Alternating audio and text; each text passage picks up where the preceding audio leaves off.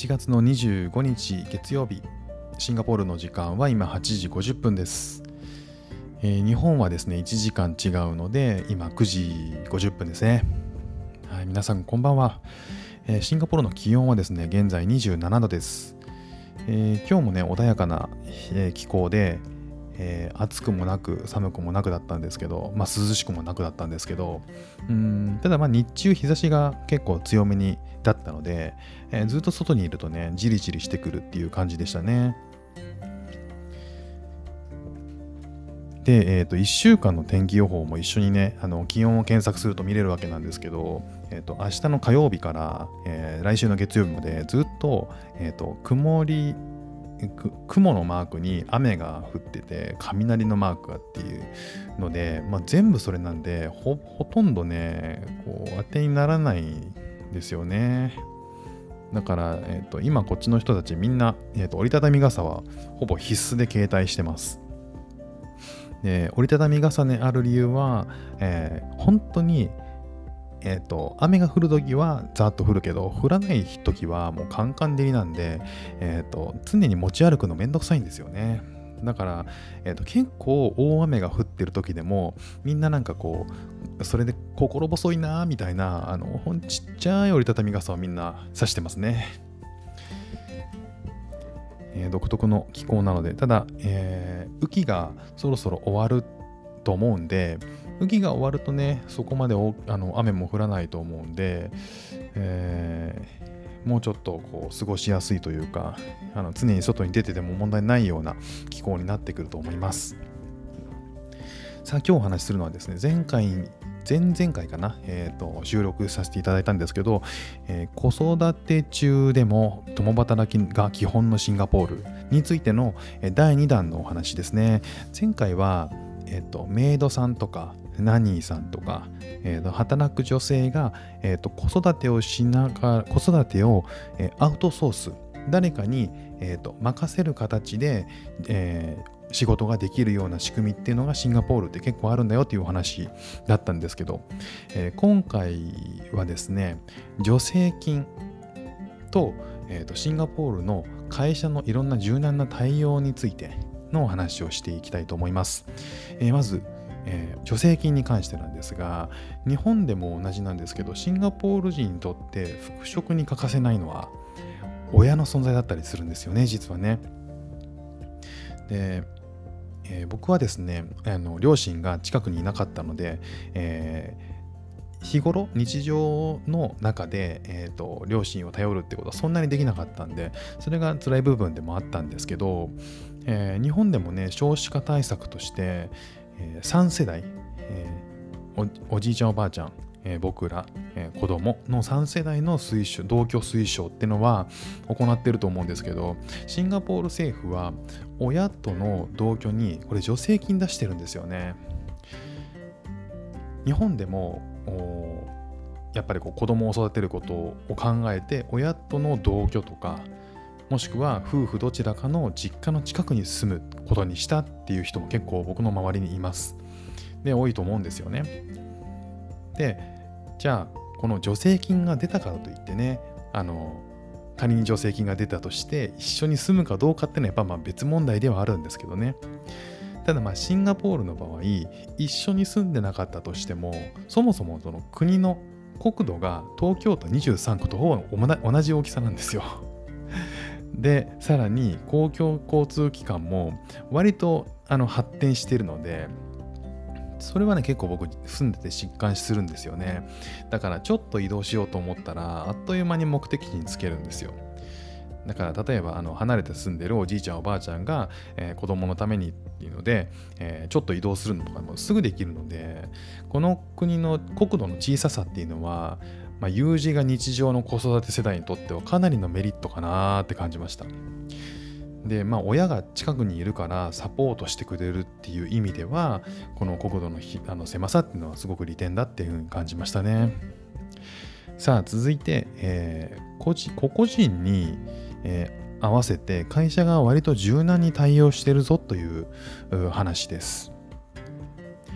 えー、ここシンガポールはアジア統括の本社機能を設置したりとかアジア経済の中心地って言われる場所なんですねシンガポールって。で世界中の企業とかもう本当にさまざまな国の国籍の人が働いてるわけなんですね。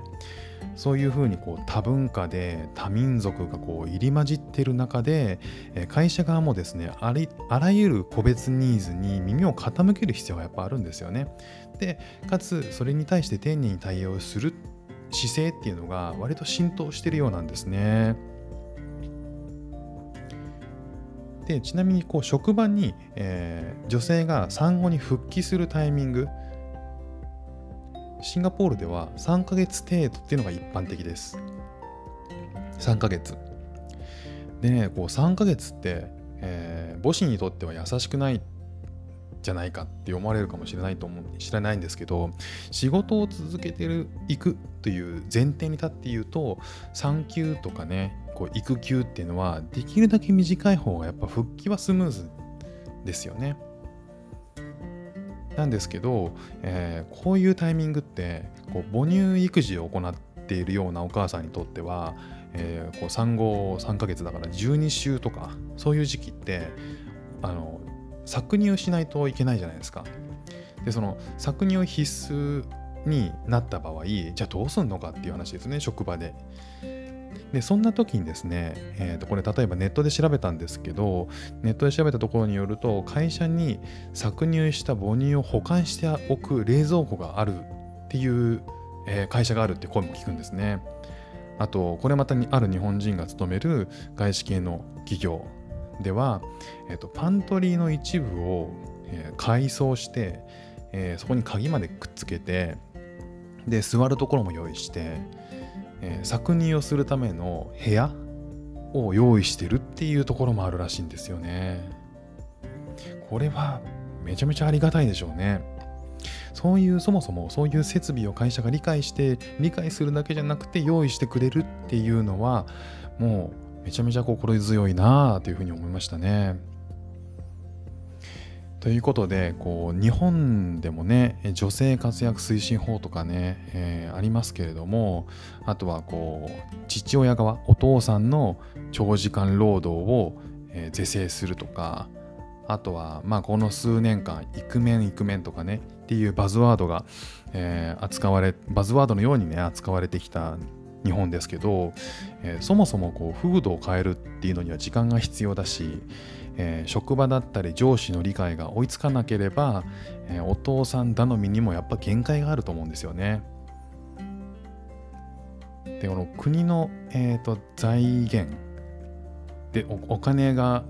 お金っていうのもそれなりにね、えー、と必要だと思うんですけど、えーと国が主導権をしっかり持ってお母さんを支える手段を整えることをしないとなかなかね自助努力だけでは女性活躍って言っても現実のものにはなかなかできないなっていうふうには感じましたね。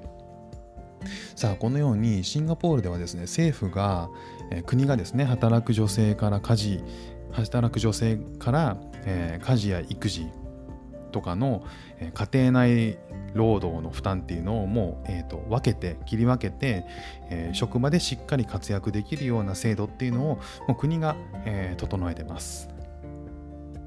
まあ、例えばこう、えー、前回お話ししたメイドだったりナニーだったり今回の助成金とかあとは会社に多分そういう推進をする、えー、仕組みっていうのを政府が推進することで、えー、働くお母さん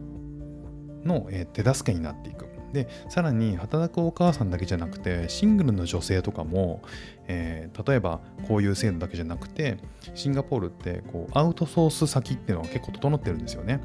例えばこうヘルパーさんとか、えー、と掃除サービスとかそういったものが、えー、いろいろあることによって、えー、女性がこう全体的に社会に出やすくなる。社会に出ることを維持しやすくなるっていう制度を、が設けられているっていうのが結構、えーと、共働き、えー、今回の子育て中でも共働きが基本のシンガポールの、えーと、そういった仕組みの